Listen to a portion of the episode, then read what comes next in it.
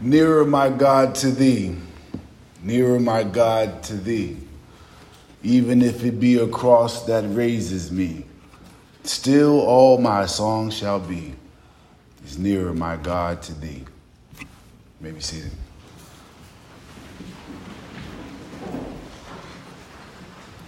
St. Michael's, thank you for this amazing occasion to be with you. My name is the Reverend Dr. Mark Andrew Jefferson, and I bring greetings from your neighbors down the street at the Virginia Theological Seminary. The next time that you're driving on 395 and you see Seminary Road, feel free to wave at us, for we are the seminary of Seminary Road.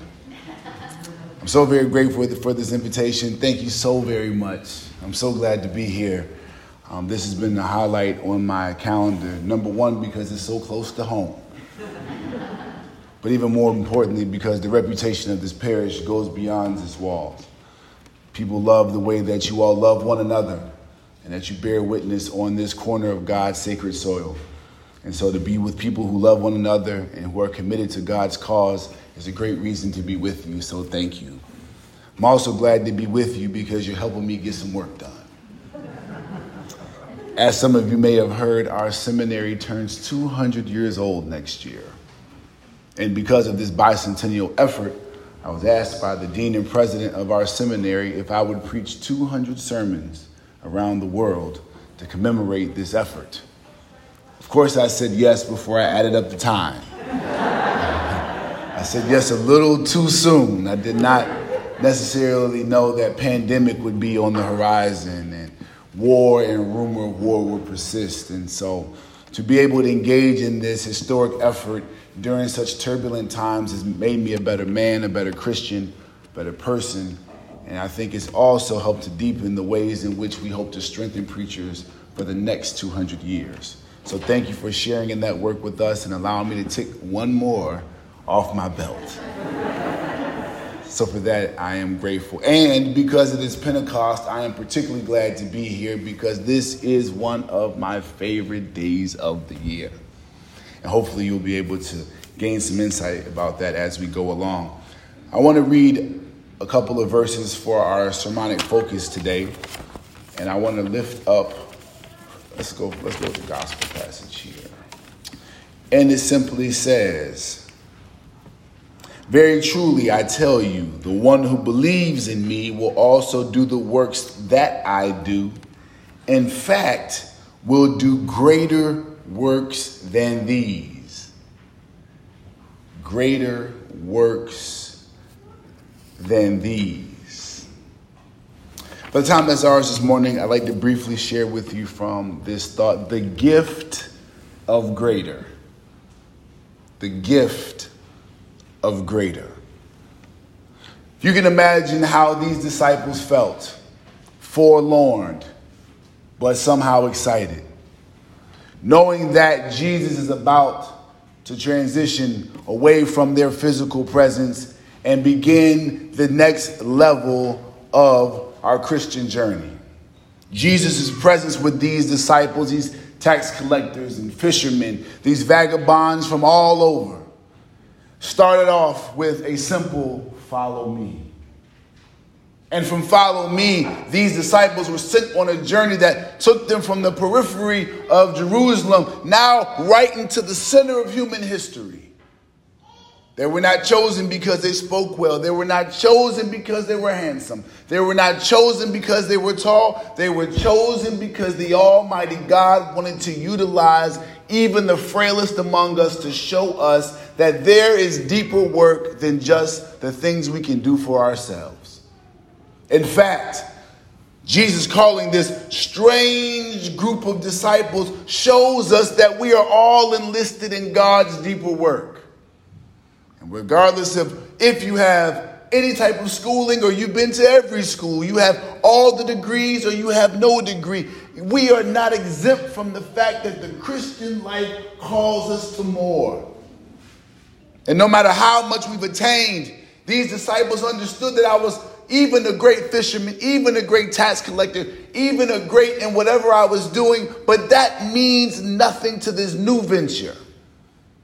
This new venture of being fishers of men. Yes, there's some correlation, But at the core, God is calling us to something greater.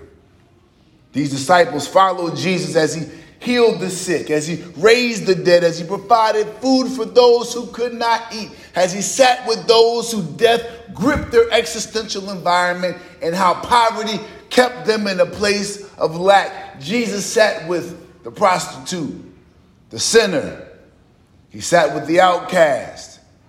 Jesus' gift was his presence. He shared this divine presence with those that he met and did the works of God while he was with them.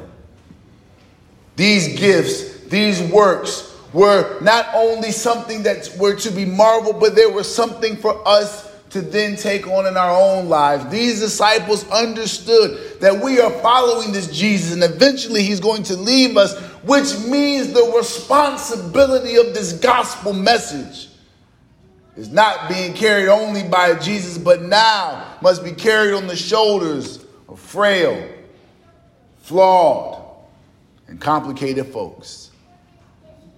And if that doesn't seem like an interesting place of preachment, I'd like for you to think about that. That even now, 2,000 years removed from these events, there is a gift that we're being offered through our relationship with Christ. There's a gift that we're being offered through our connection with one another. And because it's Pentecost, there's a gift that we're being given even today.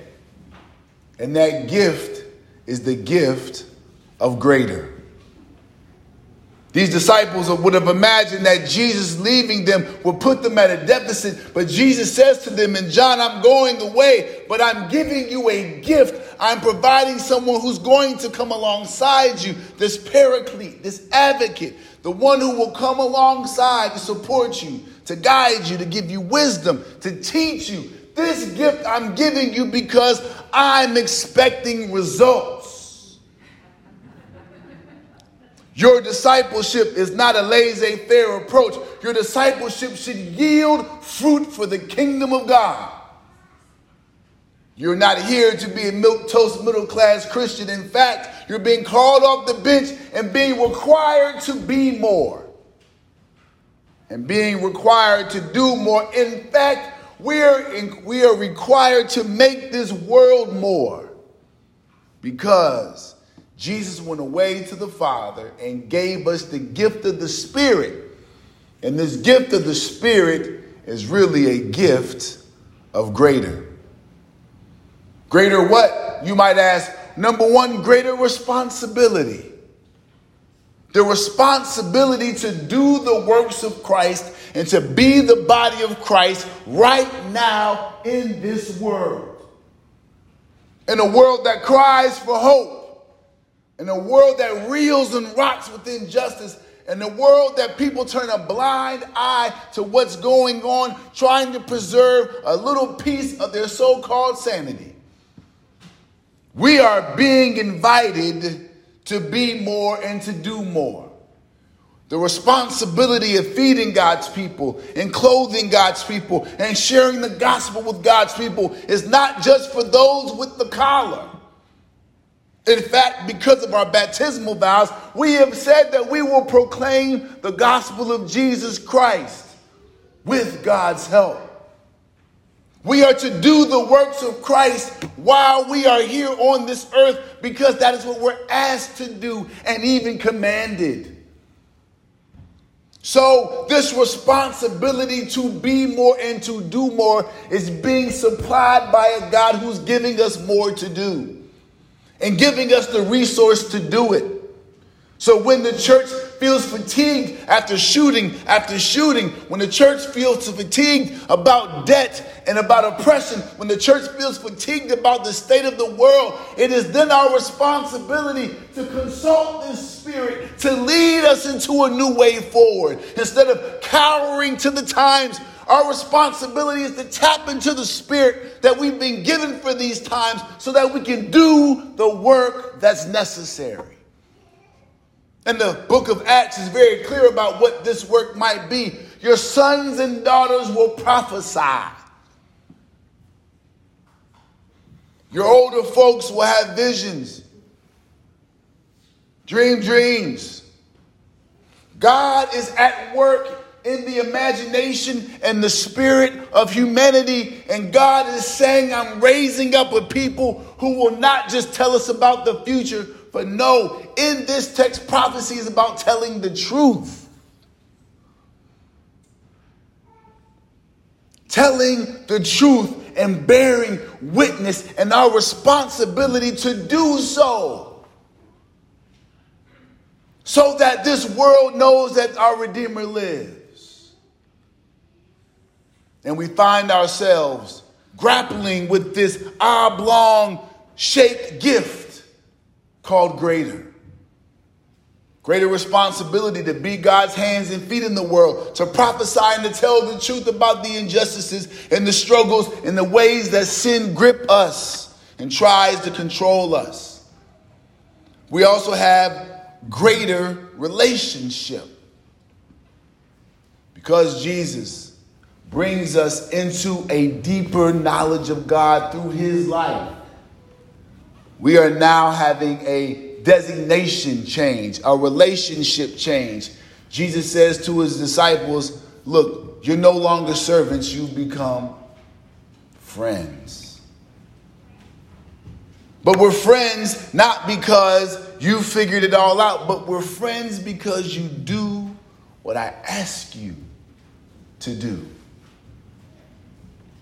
And now we read in Romans that our relationship to Christ, based on this greater gift, changes our relationship. So now we're able to enter into almost the most sacred type of relationship one can have.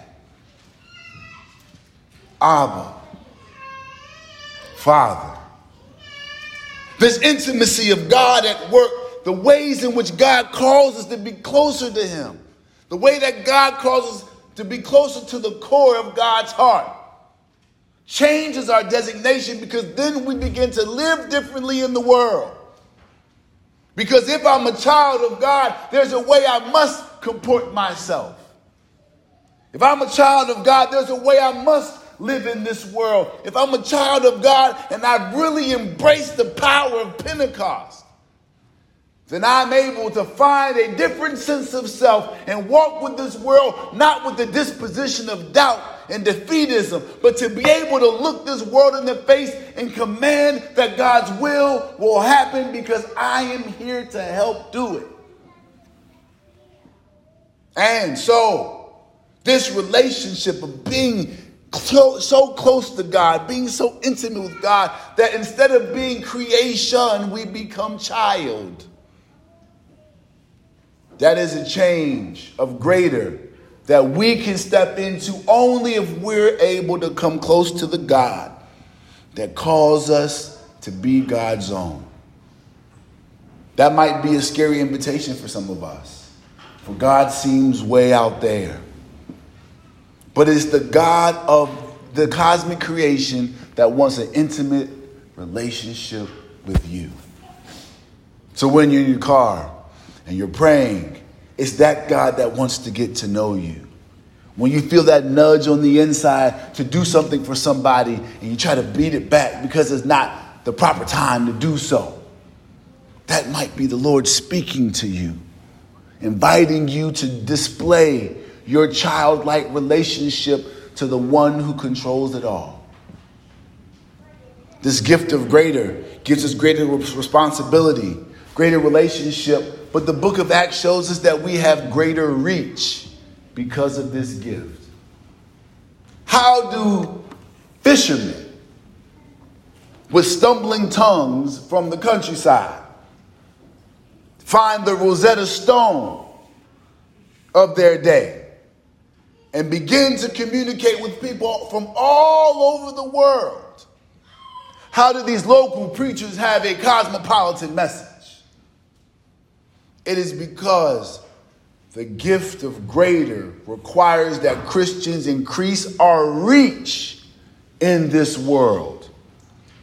St. Michael's, you are given this unique opportunity to bear witness in one of the most hopeful and one of the most depressed places in our country. You get a chance to bear witness not too far from all the seats of power that control and seek to control this world. You are a bright spot in a world that is looking for hope. So maybe the power of Pentecost is inviting this church to open up its heart, to open up its arms, and to open up its doors in ways that they've never considered before. Could it be that this pandemic experience is actually exposing us to the power of Pentecost? Because now we're having to lean on the Spirit that we sing about and trust the Spirit that we say is leading us. Here we are in the midst of a world seemingly gone mad, and people feeling powerless and feeling disempowered. But we have a gospel message that offers that through Pentecost and the power of God, we can turn this world upside down, right side up. And it's this call, in this place, at this time, that's going to change the way that we live Will you receive the gift of greater today? Will you receive the opportunity to be what God is calling you to be? So that our voices will sound like the hymn writer who said, More of Jesus I would know, more of his grace to others show, more of his saving fullness see, more of the man that died for me. We offer on this Pentecost Christ to the world. And in the power of Pentecost, I invite you to receive the gift of God's greater. Amen.